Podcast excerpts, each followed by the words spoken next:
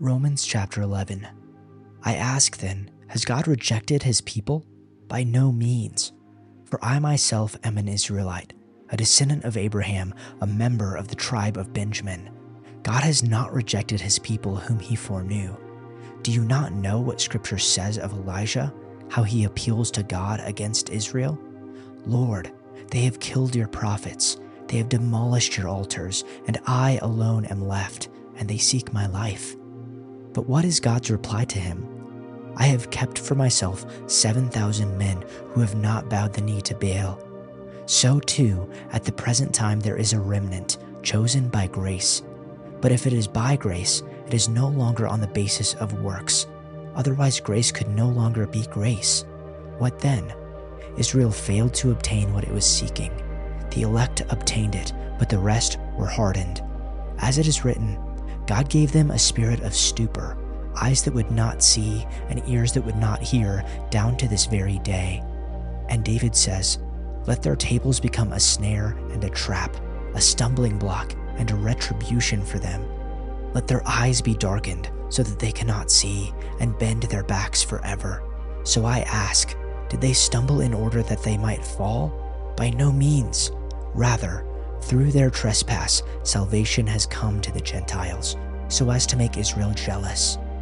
Now, if their trespass means riches for the world, and if their failure means riches for the Gentiles, how much more will their full inclusion mean?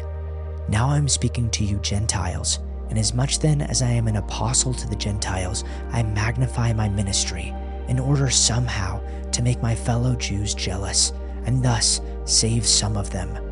For if their rejection means the reconciliation of the world, what will their acceptance mean but life from the dead? If the dough offered as first fruits is holy, so is the whole lump, and if the root is holy, so are the branches. If some of the branches have been broken off, and you, though a wild olive shoot, have been grafted in among the others, and now share in the nourishing sap from the olive root, do not consider yourself to be superior to those other branches. If you do, consider this you do not support the root, but the root supports you. You will say then, Branches were broken off so that I could be grafted in. Granted, but they were broken off because of unbelief, and you stand by faith. Do not be arrogant, but tremble. For if God did not spare the natural branches, he will not spare you either. Consider, therefore, the kindness and sternness of God sternness to those who fell, but kindness to you, provided that you continue in his kindness. Otherwise, you also will be cut off. And if they do not persist in unbelief, they will be grafted in, for God is able to graft them in again. After all, if you were cut out of an olive tree that is wild by nature, and contrary to nature were grafted into a cultivated tree, how much more readily will these, the natural branches, be grafted into their own olive tree? I do not want you to be ignorant of this mystery, brothers and sisters, so that you may not be conceited. Israel has experienced a hardening in part until the full number of the Gentiles has come in, and in this way all Israel will be saved. As it is written, the deliverer will come from Zion, he will turn godlessness away from Jacob and this is my covenant with them when I take away their sins. As far as the gospel is concerned, they are enemies for your sake. But as far as election is concerned, they are loved on account of the patriarchs. For God's gifts and his call are irrevocable. Just as you who were at one time disobedient to God have now received mercy as a result of their disobedience, so they too have now become disobedient in order that they too may now receive mercy, as order that they too may now you. For God has bound everyone over to disobedience, so that he may have mercy on them all. Oh, the depths of the riches both of the wisdom and knowledge of God! How unsearchable are his judgments, and unfathomable his ways! For who has known the mind of the Lord, or who became his counselor? Or who has first given to him that it might be paid back to him again? For from him and through him and to him are all things. To him be the glory forever. Amen. Chapter 12 Therefore I urge you, brethren, by the mercies of God, to present your bodies as a living and holy sacrifice, acceptable to God, which is your spiritual service of worship. And do not be conformed to this world, but be transformed by the renewing of your mind, so that you may prove what the will of God is, that which is good and acceptable and perfect.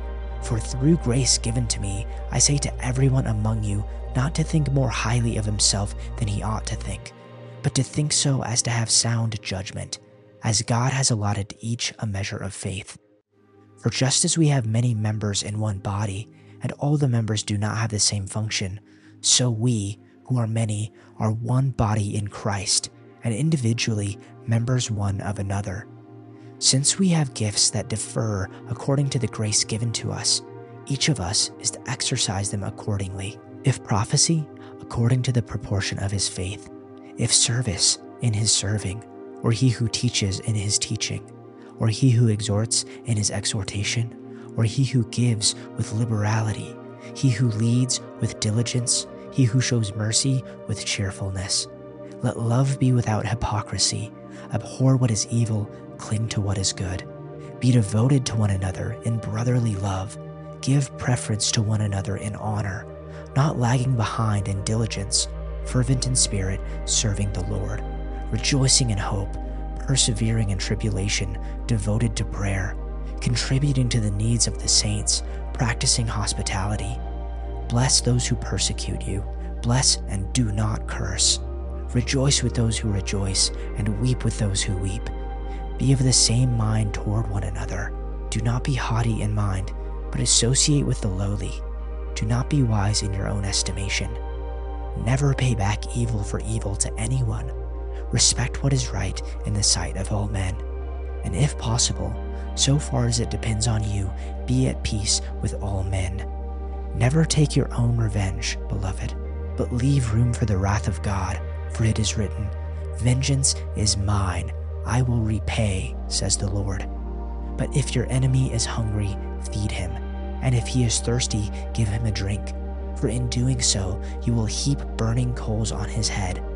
Do not be overcome by evil, but overcome evil with good. Chapter 13 Everyone must submit to governing authorities, for all authority comes from God, and those in positions of authority have been placed there by God. So anyone who rebels against authority is rebelling against what God has instituted, and they will be punished. For the authorities do not strike fear in people who are doing right, but in those who are doing wrong. Would you like to live without fear of the authorities? Do what is right, and they will honor you.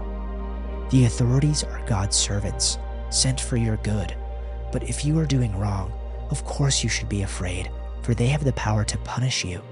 They are God's servants, sent for the very purpose of punishing those who do what is wrong.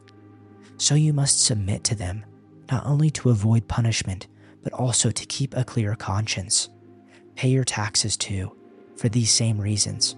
For government workers must be paid. They are serving God in what they do. Give to everyone what you owe them.